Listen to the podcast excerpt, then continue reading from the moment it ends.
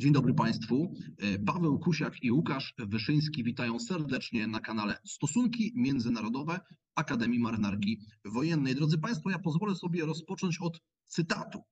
Musimy być przygotowani na kolejną agresję Rosji przeciwko nam w Estonii, przeciwko naszym sojusznikom i naszym wartościom. Tak mówił głównodowodzący estońskimi siłami obronnymi generał Martin Hrema w styczniu tego roku. Ale cytat ten wydaje się być również reprezentatywnym szerzej dla myślenia elit politycznych i wojskowych pozostałych państw bałtyckich, czyli e, Litwy i Łotwy. No, rosyjska inwazja na Ukrainę, ta faza inwazji, która rozpoczęła się 24 lutego 2022 roku, to niewątpliwie e, dla państw bałtyckich chyba nie tylko wyzwanie strategiczne, ale w dużym stopniu egzystencjalne w długiej perspektywie. I o tym wszystkim chcielibyśmy porozmawiać z naszym dzisiejszym gościem, którym jest pan doktor habilitowany Zdzisław Śliwa, pułkownik rezerwy, dziekan Bałtyckiej Akademii Obrony Narodowej w Tartu. Panie profesorze, witamy serdecznie na kanale, dziękujemy za przyjęcie zaproszenia. Witam, witam, dzień, dzień dobry Państwu. E, szanowni Państwo, na pewno zdajemy sobie sprawę, że recepcja e, wojny trwającej na Ukrainie poniekąd jest uzależniona od położenia państwa, zarówno tego geograficznego, jak i położenia w systemie międzynarodowym, i na to składa się bardzo wiele, wiele czynników. E, I panie profesorze, chciałbym zapytać o to, jak elity polityczno-wojskowe patrzą na trwającą na Ukrainie wojnę. Czy jest to interpretacja, czy też E, próba myślenia o tym, jak ta wojna na te państwa wpływa, zbieżne z tym, co obserwujemy w Polsce, czy wygląda to zupełnie inaczej? E, dzień dobry, witam serdecznie. Ja jeszcze nawiążę do pana profesora Kusiaka, który wspomniał pana generała Herema, to jest e, szef obrony Estonii. On, taka ciekawostka, w ubiegłym tygodniu został awansowany do stopnia generała, czyli czterogwiazdkowego generała, co wiązało się z tym, że jego kadencja została przedłużona na kolejny okres trzyletni. Wiąże się to również z tym, że nie zmienia się niejako głównodowodzącego w czasie wojny, w czasie e, kryzysu. Jest to bardzo ważna rzecz. Jeśli chodzi o państwa i ich e, podejście czy potencjał E, wojskowy, ale też polityczny. Przede wszystkim państwa te czują oddech Rosji i to jest myślę, że związane bezpośrednio z historią, ale też z czasem teraźniejszym. Tutaj w tym kontekście bardzo ważne znaczenie ma geografia, gdyż no siłą rzeczy państwa te graniczą bezpośrednio z Rosją lub też, z, czy też z Białorusią. Jest też ten tak zwany okręg kaliningradzki, jest też ta e, przesmyk suwalski, czy też suwal, korytarz suwalski, który ma duże znaczenie dla bezpieczeństwa tych państw. Elity polityczne, tak jak pan wspomniał, e, podobnie jak Polska, bardzo zdecydowanie podchodzą do Rosji jako państwa agresora. I tutaj e, ja pozwolę sobie jeszcze wrócić do e, lutego 2022 roku, gdzie 24 lutego w Talinie przygotowywana była parada wojskowa z okazji odzyskania niepodległości po I wojnie światowej. Czyli 24 luty było to również dzień, w którym rozpoczęła się, rozpoczęła się agresja Rosji przeciwko Ukrainie. Tym samym, tym samym obudziło to, no powiedzmy, tego, te duchu, y, duchy historii. I Oczywiście wiązało się to ze zmianą wszelkiego rodzaju przemówień, czy pana prezydenta Karisa, czy e, głównodowodzącego generała Herema. Państwa te historycznie doświadczyły krótkiego okresu niepodległości, bo zaraz po wojnie świat, po I wojnie światowej w 1940 roku one utraciły niepodległość. I e, wiązało się to oczywiście z Rosją sowiecką w tym czasie. Tym samym, tym samym agresja przeciwko Ukrainie przypomniała im, że y, niezależność, niepodległość to nie są rzeczy, które są dane na zawsze. Trzeba się ku temu przygotować i trzeba bronić, y, no niestety, wykorzystując cały potencjał tych państw y, bałtyckich. I y, tu też, też była taka refleksja, szczególnie w historii, bo w 1940 roku ówczesny prezydent Pec w zasadzie oddał niepodległość bez pojedynczego strzału. Po prostu wyrażono zgodę na agresję i przejęcie państwa przez Rosję sowiecką. Dlatego też państwa politycznie, militarnie, ekonomicznie, wykorzystując wszystkie instrumenty siły, tak zwane instruments of power, zdecydowanie przeciwstawiają się e, Rosji. O tym nie ma co do tego nie ma żadnej wątpliwości. Już w, w kwietniu 2022 roku Estonia uznała Rosję jako e, państwo agresora, e, podkreśliła e, zbrodnie wojenne, użyto również słowa ludobójstwo, tak, czy też genocide. W maju 22 roku również Litu, Lituania, przepraszam, również Litwa, no cały czas pracuje w języku angielskim. Litwa również, również użyła słowa ludobójstwo ale też uznała Rosję za państwo sponsorujące ter terroryzm. To samo w sierpniu uczyniła Łotwa, gdzie również y, uznano jako państwo sponsorujące terroryzm, by w październiku również to samo uczyniła y, Estonia, czyli te trzy państwa generalnie mają jednoznaczną opinię i jednoznaczną obawę przed własnym bezpieczeństwem w kontekście działań podjętych przez y, Federację Rosyjską. E, panie profesorze, jak mogę dopytać o jedną kwestię, no bo często w tej przestrzeni medialnej pojawia się sformułowania państwa bałtyckie, stanowisko państw bałtyckich, perspektywa państw bałtyckich. No oczywiście są to trzy niezależne państwa i e, chciałem się zapytać, czy w ocenie pana dziekana dostrzegane było przed rozpoczęciem tej wojny na Ukrainie, ale teraz także e, w trakcie jej trwania jakieś różnice właśnie w podejściu do zagrożenia rosyjskiego. Czy tutaj jakby państwa zawsze mówiły w tych kwestiach fundamentalnych jednym głosem, czy jednak pan profesor do, dostrzegał bądź dostrzega właśnie jakieś różnice pomiędzy stanowiskami trzech stolic? Jak słusznie pan zauważył, mówimy państwa bałtyckie, nawet e, Rosja wykorzystywała takie pojęcie jak Pribaltiki. W tym kontekście trzeba zauważyć, że są to trzy odmienne państwa. Nawet tutaj wśród niektórych e, oficerów, którzy e, są wyznaczeni na stanowisko służbowe w akademii, spodziewają się, że jest to powiedzmy jeden język. Te państwa różnią się kulturowo, e, jeśli chodzi o ich język, także one się całkowicie różnią. Historycznie tutaj pewną rolę odgrywa też, jeśli chodzi o Rosję, sprawa mniejszości rosyjskojęzycznej, gdyż na, Lit na Litwie nie nie jest to problemem. Tam jest około 4, 5, 6%. Jeśli chodzi o Lit y, Łotwę i Estonię, ma to dość spore znaczenie, bo mówimy o granicach 25%. Generalnie przed 2004 rokiem czyli przystąpienie do NATO Unii Europejskiej, państwa te dążyły do y, jak najbliższej współpracy, aby pokazać, że trzy państwa wspólnie dążą do zbliżenia y, z wartościami demokratycznymi, z wartościami świata zachodniego, czyli NATO i Unia Europejska.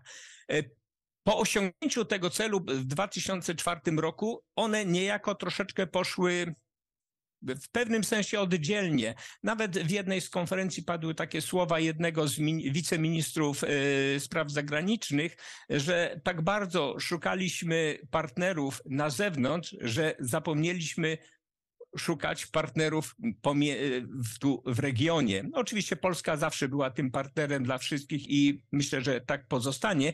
Niemniej troszeczkę te drogi się w pewnym sensie rozeszły, aczkolwiek państwa na forum międzynarodowym, czy to NATO, Unii Europejskiej, zwykle prezentowały zgodne stanowisko, a szczególnie postrzeganie Rosji jako państwa, które jest no, niebezpieczne. Już w 1994 roku, tu spojrzę troszeczkę w historię, było wystąpienie prezydenta Estonii Lenarta Meri, który mówił, że jakiekolwiek e, prób, jakiekolwiek próby zbliżenia z Rosji czy poszukiwania porozumienia z Rosją y, są y, niecelowe, gdyż to tylko i wyłącznie sprzyja w perspektywie agresywnemu podejściu Rosji do odbudowania strefy wpływów. Ten y, niejaki mm, imperialny sposób podejścia do roli państwa, które niejako po upadku Rosji Sowieckiej i Związku Radzieckiego troszeczkę odeszło w przeszłość, ten, ten temat zawsze powracał. Także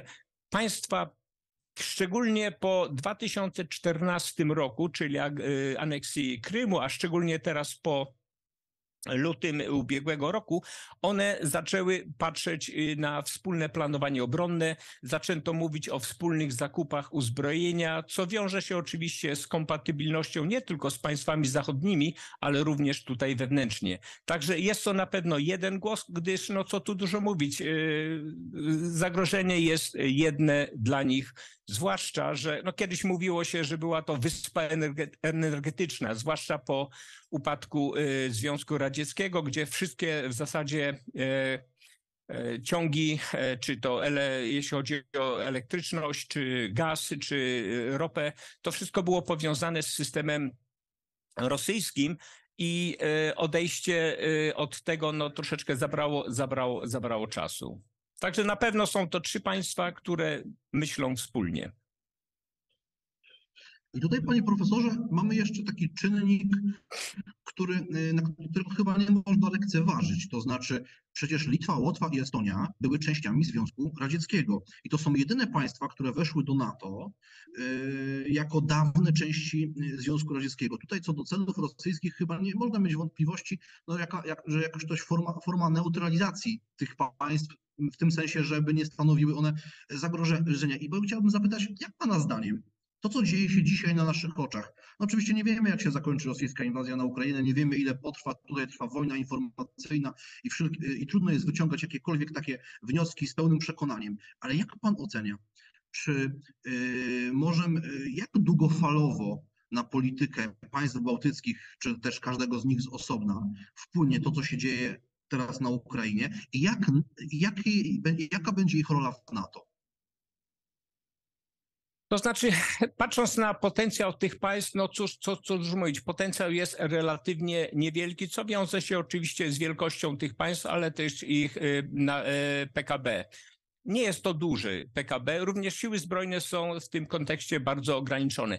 Bardzo ważne jest budowanie pewnych e, sojuszy, czyli tu jest również spojrzenie na Polskę. W perspektywie być może w NATO będzie to bliższe spojrzenie na e, zbliżenie z Szwecją, Finlandią, gdy państwa oczywiście wejdą do sojuszu. Jak wiemy, jest to proces no, troszeczkę złożony, zwłaszcza w kontekście Szwecji, ale państwa e, próbują budować pewne koalicje, próbują, są dość aktywne na przykład w ramach Unii Europejskiej, to państwa bałtyckie, już na przykład Estonia rozpoczęła procedury, które pozwalają na konfiskatę majątków rosyjskich w Estonii, aby przekazać je Ukrainie. Czyli Estonia, Łotwa, Litwa, one wychodzą troszeczkę e, do przodu. No może to równie być, różnie być postrzegane przez e, większych aktorów europejskich, jak Francję powiedzmy, czy Niemcy, które e, w pewnych sferach troszeczkę się dystansują, czy powiedzmy powstrzymują, ale te państwa bardzo aktywnie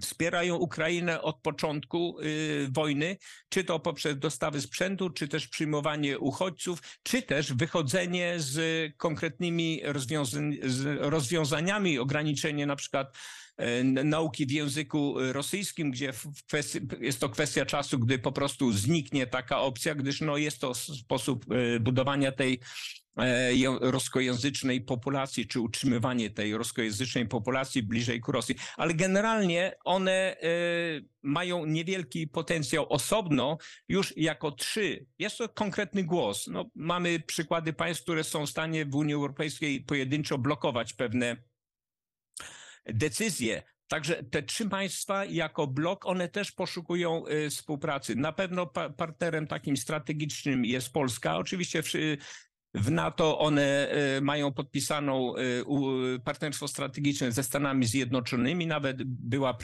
za prezydenturę Trumpa była wizyta tych trzech prezydentów w Stanach Zjednoczonych, Estonii, Litwy, Łotwy. Notabene tam było takie powiedzmy śmieszne, śmieszne zdarzenie, gdzie prezydent e, Trump tam raczej Bałkany, a Bałtyk to tam było dla niego jednym tym. Także Głos pojedynczego państwa ma no, siłą rzeczy ograniczone znaczenie. Głos trzech państw, które są w stanie budować koalicję, ma dość duże znaczenie zarówno w NATO, jak i Unii Europejskiej.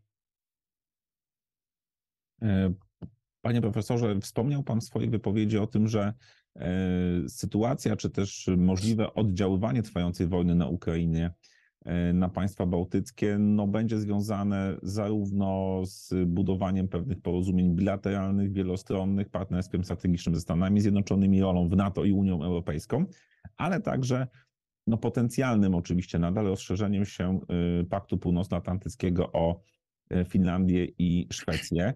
I w tym kontekście chciałem zapytać o to, mm, czy państwa bałtyckie mogą uzyskać lepsze, znaczy nie wiem, czy to jest dobry zwrot, może bardziej korzystne e, położenie w tym europejskim systemie bezpieczeństwa, w tej architekturze bezpieczeństwa w regionie Morza Północnego, czy też szerzej nawet y, e, obszarów około biegunowych, no w sytuacji, gdyby tamte państwa jednak do sojuszu przystąpiły, czy no z punktu widzenia właśnie takiej geografii obronnej byłoby to dla nich dużo bardziej korzystne? E, jak najbardziej. Jeśli chodzi o te związki historyczne, to bardzo bliskie są związki historyczne Łotwy na przykład ze, ze, ze Szwecją, czy też E, Estonii z Finlandią, gdzie przecież w wojnie zimowej walczyli Estończycy i wzajemnie e, Finowie wspierali w czasie wojny o niepodległość. Także związki te mają bardzo duże znaczenie, gdyż no siłą rzeczy przystąpienie Popatrzmy nawet na Finlandię geograficznie. To jest rozciągnięcie granicy Sojuszu Północnoatlantyckiego o kolejne ponad tysiąc e, kilometrów, co powoduje, że Rosja musi, musi ten swój potencjał rozmieścić stosownie do potencjalnego zagrożenia, gdyż no zawsze nawet w, do, w doktrynie rosyjskiej zawsze to, zawsze NATO jest wymieniane jako w tym rozszerzenie NATO jako poważne zagrożenie dla Federacji Rosyjskiej.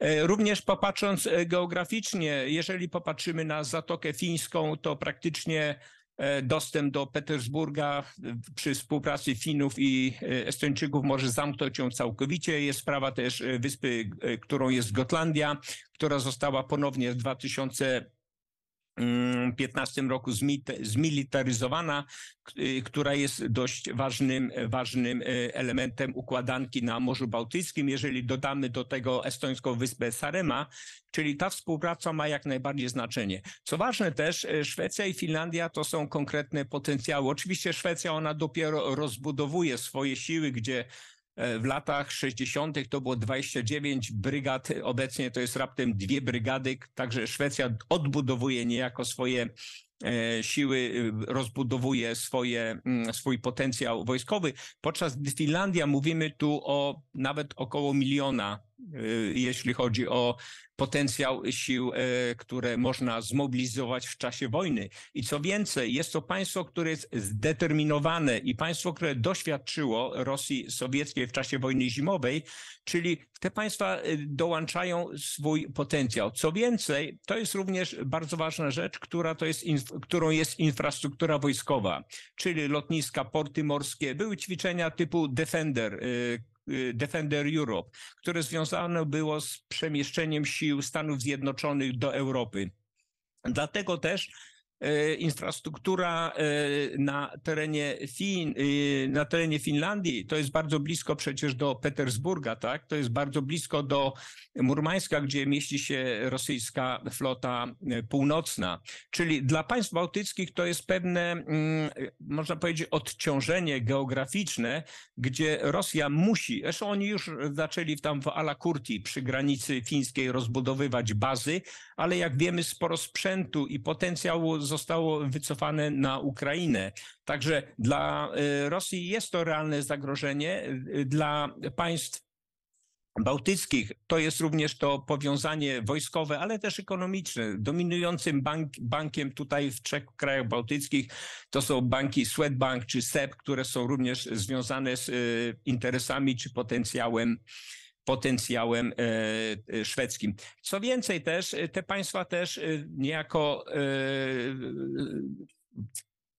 pozwalają na dostęp dla, dla państw bałtyckich do potencjału przemysłu obronnego tych państw, co ma oczywiście duże znaczenie. Już nawet przecież Estonia kupiła transportery, wozy bojowe CV-90 przecież od e, Szwecji. Także ta współpraca ma duże znaczenie i geograficznie uważam, że ma to duże znaczenie. Ale Rosja bardzo mocno przecież była przeciwko. Widziała to jako powiedzmy czerwoną linię, którą oczywiście zostawiła, gdyż Rosja wyznacza czerwone linie stosownie do swoich interesów. Także jak najbardziej ma to duże znaczenie, jeśli chodzi o ten, co więcej, jeżeli spojrzymy na Morze Bałtyckie z chwilą przystąpienia do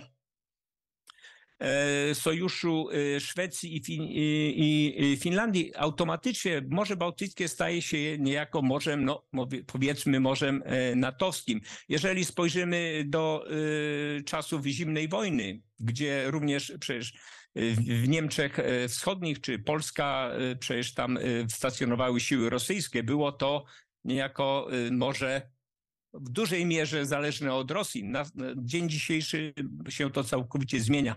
A ma to duże znaczenie ze względu na szlaki morskie, gdzie Rosja wykorzystuje dla własnej mm, nie tylko dla sił zbrojnych, ale to jest ważne też ze względów ekonomicznych. Transport sił środków, transport dóbr, transport oleju, czy roz, roz, y, ostatnio oni inwestują sporo w LNG. E, panie profesorze, nie ukrywam, że tym, co pan powiedział na końcu, wyjął mi pan trochę kolejne pytanie, ale też e, wprowadził na pewno w temat naszych widzów. No bo rzeczywiście ten status Morza Bałtyckiego, czy też szerzej takiego regionu Morza, Morza Bałtyckiego na przestrzeni zimnej wojny, potem e, zmian, jeżeli chodzi o rozszerzenie NATO po roku 90, przechodził od akwenu, który był w większości kontrolowany przez Układ Warszawski, przez taką tak. sferę, nazwijmy to, podziału, ale jednak wokół której bardzo często mówiliśmy o wzajemnej współpracy, o partnerstwie dla pokoju, o, y, o budowaniu wzajemnego y, zaufania i nawet część analityków wskazywało, że Morze Bałtyckie z takiego punktu widzenia sta, strategicznego trochę utraciło na znaczeniu. Y, kiedy na, nastała mm, eskalacja sytuacji w Europie po roku 2014, wskazywano też, że jednak no Morze, Morze Bałtyckie jest podzielone pomiędzy Federacją Rosyjską, część państw neutralnych, część państw w NATO, wskazując, że no może być też akwenem trudnym do e, wykorzystania e, podczas jakichś działań wojennych. No w tej chwili w kontekście tego, co pan powiedział, czyli że Federacja Rosyjska nadal ma interesy ekonomiczne związane z Morzem Bałtyckim. Oczywiście E, część została w tej chwili zarzucona, jak, jak chociażby Nord Stream 1 i Nord Stream 2. Mamy e, sytuację związaną, że potencjalnie gdzieś na marginesie mamy wejście Szwecji i Finlandii. No, sytuacja państw bałtyckich, tak jak pan wspomniał, może w tym momencie się zmienić. I chciałem odwrócić pytanie. To znaczy, co może Federacja Rosyjska, pana zdaniem, zrobić? No bo w opublikowanej w zeszłym roku nowej doktrynie morskiej, czy też takich założeniach strategicznych, no, ta rola Bałtyku przynajmniej na, w tym poziomie deklaratywnym spada. Znaczy jakby wskaz- można nawet domniemać, że Bałtyk miałby się stać jakąś taką e, sferą potencjalnego oddziaływania, nie wiem czy to dobre słowo, asymetrycznego, dywersyjnego, no bo Federacja Rosyjska rzeczywiście, jak, jak popatrzymy na podejścia do portów, na ich, na ich, znaczy tą geografię Morza Bałtyckiego w kontekście państw, państw bałtyckich i właśnie Szwecji i Finlandii, no to wygląda na dość niekorzystnie. Jak pan profesor prognozuje, co może Federacja Rosyjska zrobić w takiej, w takiej, w takiej sytuacji? E, przede wszystkim dostęp do Morza Bałtyckiego no, związany jest oczywiście z e, duńskimi e... cieśninami. Cieśninami. Brakuje słów czasami. E, duńskimi cieśninami, jeżeli bierzemy pod uwagę takie wyspy jak Bornholm, Gotlandia, czy Sarema, czy nawet archipelag Alanda, który y, jest obecnie zdemilitaryzowany. W każdym razie Państwa natowskie w zasadzie e, są w stanie w każdej chwili całkowicie odciąć e, e, przepływ jakichkolwiek sił i środków, czy wzmocnienie floty bałtyckiej. Jeśli chodzi o flotę bałtycką, no cóż, no, potencjał jej jest nie do końca jasny, aczkolwiek jeżeli popatrzymy na Federację Rosyjską, przed lutym 2024 roku te siły zbrojne były postrzegane w kontekście parad wojskowych na Placu Czerwonym, no tam czołgi też się niestety yy, były niesprawne. W każdym razie, jak T-14, w każdym razie ten potencjał na dzień dzisiejszy jest znacznie słabszy. Mówi się o jednym okręcie podwodnym raptem, tak, mówi się o y, przestarzałych y, platformach y, morskich, czy ta, ten potencjał jest bardzo ograniczony. Były pewne, pewne przypuszczenia, że w czasie jednego z ćwiczeń Zapad Rosja niejako e, ćwiczyła opanowanie Gotlandii, co bardzo mocno skrytykowała e, strona szwedzka. Oczywiście e, Rosja ciągle prowokuje, czy są naruszenie przestrzeni powietrznej, czy naruszenie e, wyłącznej strefy ekonomicznej państw bałtyckich, ale na dzień dzisiejszy jesteśmy ze strony NATO w zasadzie zamknąć Kaliningrad. No, czy Kaliningrad jest rzeczywiście tak potężny, jak się wydaje. Na dzień dzisiejszy trudno jest powiedzieć, gdyż Rosjanie zawsze dość e, mocno e, inwestowali w tak zwaną maskirowkę, czyli niejako wprowadzanie przeciwnika w błąd.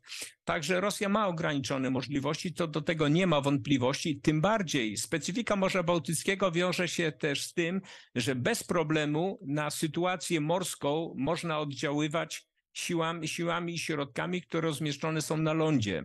Czy są to jak na przykład my mamy polski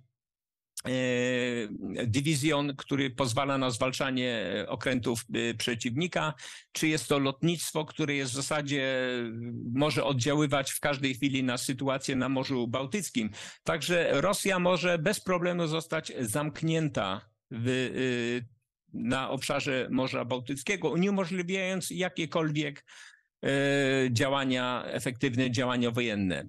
Także tutaj, tutaj, e, zresztą Szwecja czy Finlandia, one nie są członkami NATO, aczkolwiek e, jeśli chodzi o wspólne ćwiczenia, partnerstwo strategiczne czy ze Stanami Zjednoczonymi, one już współpracują. Zresztą Powołany został wspólny y, y, dywizjon morski y, Szwecji i Finlandii.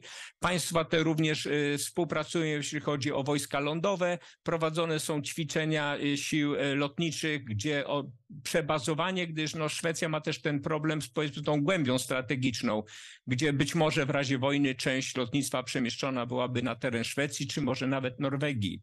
Także, także tak jak pan słusznie zauważył, Morze Bałtyckie no, nie jest zasadniczym. Zresztą bardzo mocno Rosja inwestuje teraz we flotę północną. Mówi się też coś takiego o tej cable warfare, którą, jak pan wspomniał, y, Nord Stream 2 wybuchy, tak? Gdzie mamy pełną świadomość, że podwodne kable, również y, biegnące przez Morze Bałtyckie, mogą zostać w każdej chwili zaatakowane. I Rosja inwestuje, inwestuje w drony, które pozwalają oddziaływać na sytuację pod powierzchnią wody. Także sytuacja jest bardzo złożona, jak pan słusznie zauważył. Teraz, panie profesorze, chciałbym przejść do takiego tematu, no chyba po nim trudno się jest y, merytorycznie poruszać, bo chodzi mi o doktrynę obrony y, flanki wschodniej państw bałtyckich. Bardzo długo w takim, zaznaczę, publicystycznym dyskursie na temat ewentualnych planów obrony, e, obrony państw bałtyckich, niektórzy eksperci e, zwracali uwagę, że NATO w praktyce e, nie byłoby w stanie państw bałtyckich obronić. To powróciło ten temat, kiedy Szwecja i Finlandia zadeklarowały chęć wejścia do NATO i wtedy zaczęto właśnie w tym kontekście twierdzić, że to daje takie możliwości już dla NATO, dla NATO jakby no, obrony. Ja pamiętam, kiedy chyba pani premier Kallas po, po masakrze w Buczy jakby zwracała uwagę bardzo ostro, że no, nie można w żadnym stopniu pozwalać na zajęcie terytorium żadnego z państw bałtyckich, bo tego rodzaju wydarzenia mogłyby się tutaj, y, tutaj powtórzyć. No i chciałbym pana no, zapytać o tą kwestię, to znaczy, jak w pana ocenie y, naukowej y, na to zapatruje się dzisiaj? w tym momencie, w którym jesteśmy, na ewentualną właśnie kwestię obrony państw bałtyckich, działań w tym obszarze strategii, w tym rejonie. E, przede wszystkim duże znaczenie ma oczywiście to położenie geostrategiczne, gdzie te państwa bałtyckie, jak wspomnieliśmy uprzednio, graniczą bezpośrednio z Rosją i Białorusią.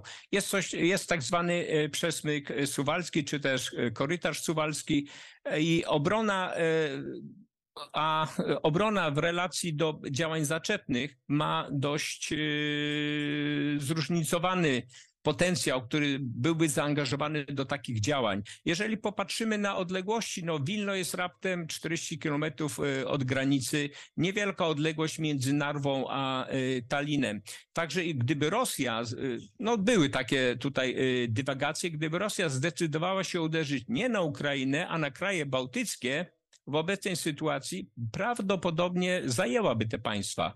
I proszę sobie, y, y, nawet w kwestii tych typowo wojskowej, obrona, a odzyskanie danego terenu prowadzą działania zaczepne, wymagają dużego potencjału wojskowego.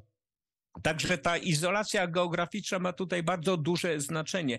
Zwłaszcza, że popatrząc na położenie Kaliningradu i położenie Białorusi, Białorusi, która jest no państwem no, wasalny, można e, powiedzieć, gdzie stacjonują obecnie już siły rosyjskie, stacjonuje lotnictwo. E, Kalin, e, Kaliningrad jest tam 11 korpus, flota bałtycka, czyli Rosja byłaby w stanie na krótki okres odciąć niejaki, niejako dopływ jakiejkolwiek siły środków, gdyby Rosja zdecydowała się zaatakować. Także to położenie geograficzne tutaj ma szalone znaczenie. Z kolei potencjał państw bałtyckich, e, no praktycznie mówimy o w każdym państwie o jednej, dwóch brygadach, które posiadają dane państwa. E, oczywiście teraz istnieje program e, mechanizacji tych sił zbrojnych, wzmocnienie potencjału bojowego. Mocno się inwestuje w siły obrony terytorialnej w każdym z tych państw, to możemy ewentualnie później wrócić do tego tematu, ale e, czy e, sytuacja Finlandii i Szwecji zmienia? Na pewno e, w pewnym sensie zmienia, gdyż oddziaływanie nawet lotnictwa czy sił morskich z Finlandii na pewno w dużej mierze pomogłoby uzyskać czy panowanie w powietrzu, co ma zasadnicze znaczenie, ale odcięcie tych państw, odcięcie tych państw y, w krótkim okresie czasu jest możliwe. Y, dlatego też na przykład Estonia, Litwa, Łotwa mocno inwestują też w infrastrukturę krytyczną, ale też y, w możliwości przemieszczenia siły środków, czyli to jest ten Rail Baltica czy Via Baltica i połączenie z systemem komunikacyjnym Europy, co pozwoliłoby w krótkim czasie przemieścić siły środki. Ciągle przecież istnieje problem różnej szerokości szyn, y, gdzie ciągle tutaj jest niestety system rosyjski, a no, Europa troszeczkę niewielka różnica, ale jednak trzeba ten sprzęt przeładowywać. No, mamy raptem przez korytarz suwalski dwie drogi, które pozwalają na przemieszczenie siły środków. Także na pewno sytuacja Szwecji i Finlandii zmienia, aczkolwiek państwa mają też pełną świadomość, że Rosja była, jest i będzie tym zagrożeniem, biorąc pod uwagę nawet potencjał. Przecież y, mocno zainwestowano w tą pierwszą armię pancerną, typowa siła uderzeniowa z dwoma y, sztandarowymi dywizjami Tamańska, jak Antymirowska, które obecnie wa walczą na Ukrainie. Także tutaj e, jest, e, no, uważam, że e, Pana pytanie jest jak najbardziej zasadne w kontekście bezpieczeństwa tych państw. Oddzielnie, oddzielne, żadne z nich w zasadzie no, ma bardzo, bardzo ograniczone możliwości, aby przetrwać. Tylko i wyłącznie w ramach NATO jest możliwość przetrwania w dłuższym czasie. E, panie profesorze, to jak mogę sobie pozwolić, e, z mojej strony na pewno już obiecuję na ostatnie pytanie, mianowicie e, Paweł na samym początku wspomniał, że oczywiście no ciężko jest cały czas nam wyrokować, jak trwająca wojna na Ukrainie się skończy. Możemy jednak zakładać, że nie będzie to szybki koniec i że na pewno koniec raczej nie będzie definitywnie, tylko że jest to kolejny z przejawów swego rodzaju przesileń i w tej części świata, co wiąże się oczywiście z zmianami globalnej architektury e, bezpieczeństwa. I w tym kontekście e, no, obserwujemy, że strona rosyjska także obok rozpoczętej częściowej mobilizacji będzie na pewno chciała w jakimś sensie zmienić, czy też wzmocnić swoje siły zbrojne. No i pojawiają się pytania, co będzie po Ukrainie, znaczy po ewentualnym ustabilizowaniu się bądź zakończeniu tam wojny, to znaczy czy Federacja Rosyjska, i tutaj wracam trochę do słów Władimira Putina, E, z 22 lutego zeszłego roku, kiedy no jakby wskazywał, co z perspektywy Moskwy w tamtym czasie e, stanowiło problem, tak? To znaczy właśnie przyjęcie tych państw y, poradzieckich do NATO, rozszerzenie się NATO wbrew jakimś ustnym, ustnym ustaleniom. I czy uważa pan profesor, że Federacja Rosyjska, no, obserwując to, co dzisiaj wiemy, byłaby zdolna do prowokacji wojskowej, do jakiegoś, może nawet nie tyle hybrydowego, co nawet bardziej takiego jednoznacznego, kinetycznego, kinetycznej napaści na państwa natowskie. No my w Polsce oczywiście myślimy, że moglibyśmy być to by, no ale jednak bardziej prawdopodobne jest uderzenie w ten punkt, który mógłby być trudniejszy do obrony, który jest, tak jak pan profesor wspomniał, no siłą rzeczy też słabszy potencjałowo praktycznie w każdym wymiarze. I czy uważa pan, że w perspektywie kilku, kilkunastu lat jest możliwe jakakolwiek próba e, tego typu agresji ze strony Rosji na państwa bałtyckie? To zależy, jak patrzeć e, oczywiście na Rosję. Ten y, imperialny e, sposób patrzenia na własną państwowość ze strony rosyjskiej. Zresztą Rosja zawsze od wieków dążyła do ekspansji. Czy były to czasy carów, czy były to czasy Związku Radzieckiego, czy obecnie Federacji Rosyjskiej. Rosja ciągle dąży do odbudowania tej roli nie tylko regionalnej, ale też jako aktora globalnego. Czy to się zmieni? Czy będzie to przywódcą obecny prezydent, czy zostanie zastąpiony przez któregokolwiek, czy, czy, czy szefa Rady Bezpieczeństwa, czy też byłego prezydenta Federacji Rosyjskiej, patrząc na ich język, nie jest to język, który w jakikolwiek e, sprzyja budowaniu relacji, czy budowaniu e, pokojowego współistnienia. Język jest bardzo agresywny, atakując inne państwa, w tym Polskę, gdzie e, można spotkać się oczywiście z opiniami, że to jest kwestia czasu, gdy Rosja znowu odbuduje swój potencjał, aby znowu ruszyć naprzód. Co ważne, e, Rosja na pewno wyciągnie wnioski. Pamiętamy, oni podjęli reformę sił zbrojnych w 2008 roku. Były potężne zamiary, potężne inwestycje, częściowo zostały rozkradzione. Yy, co mieliśmy wiele przykładów na, yy, w czasie wojny na Ukrainie, gdzie sprzęt nie nadawał się do użytku, niekonserwowany, nieprzygotowany, brudni żołnierze, głodni. Także Rosja wyciągnie wnioski, czy porzuci swoją imperialną yy, tożsamość? Zapewne nie. Już usłyszeliśmy z ostatnich wypowiedzi prezy... ministra spraw zagranicznych Ławrowa, który już wspominał o Mołdawii jako państwa, państwa, które zagraża. E, myślę, że Kazachstan też patrzy na Rosję z pewnymi obawami, gdzie jest też bardzo duża rosyjska e, mniejszość. Jeśli chodzi o NATO, myślę, że tu jest troszeczkę inna sprawa, gdy ciągle Oczywiście tam prezydent Babisz wspomniał, że za polskie, do polskich żołnierzy by nie wysłał, ale w NATO ciągle ten artykuł 5 ma swoje znaczenie, czyli wszyscy za E, wszyscy, e, jeden za trzech, wszyscy za jednego, czyli wszyscy są w stanie wspólnie odpierać agresję.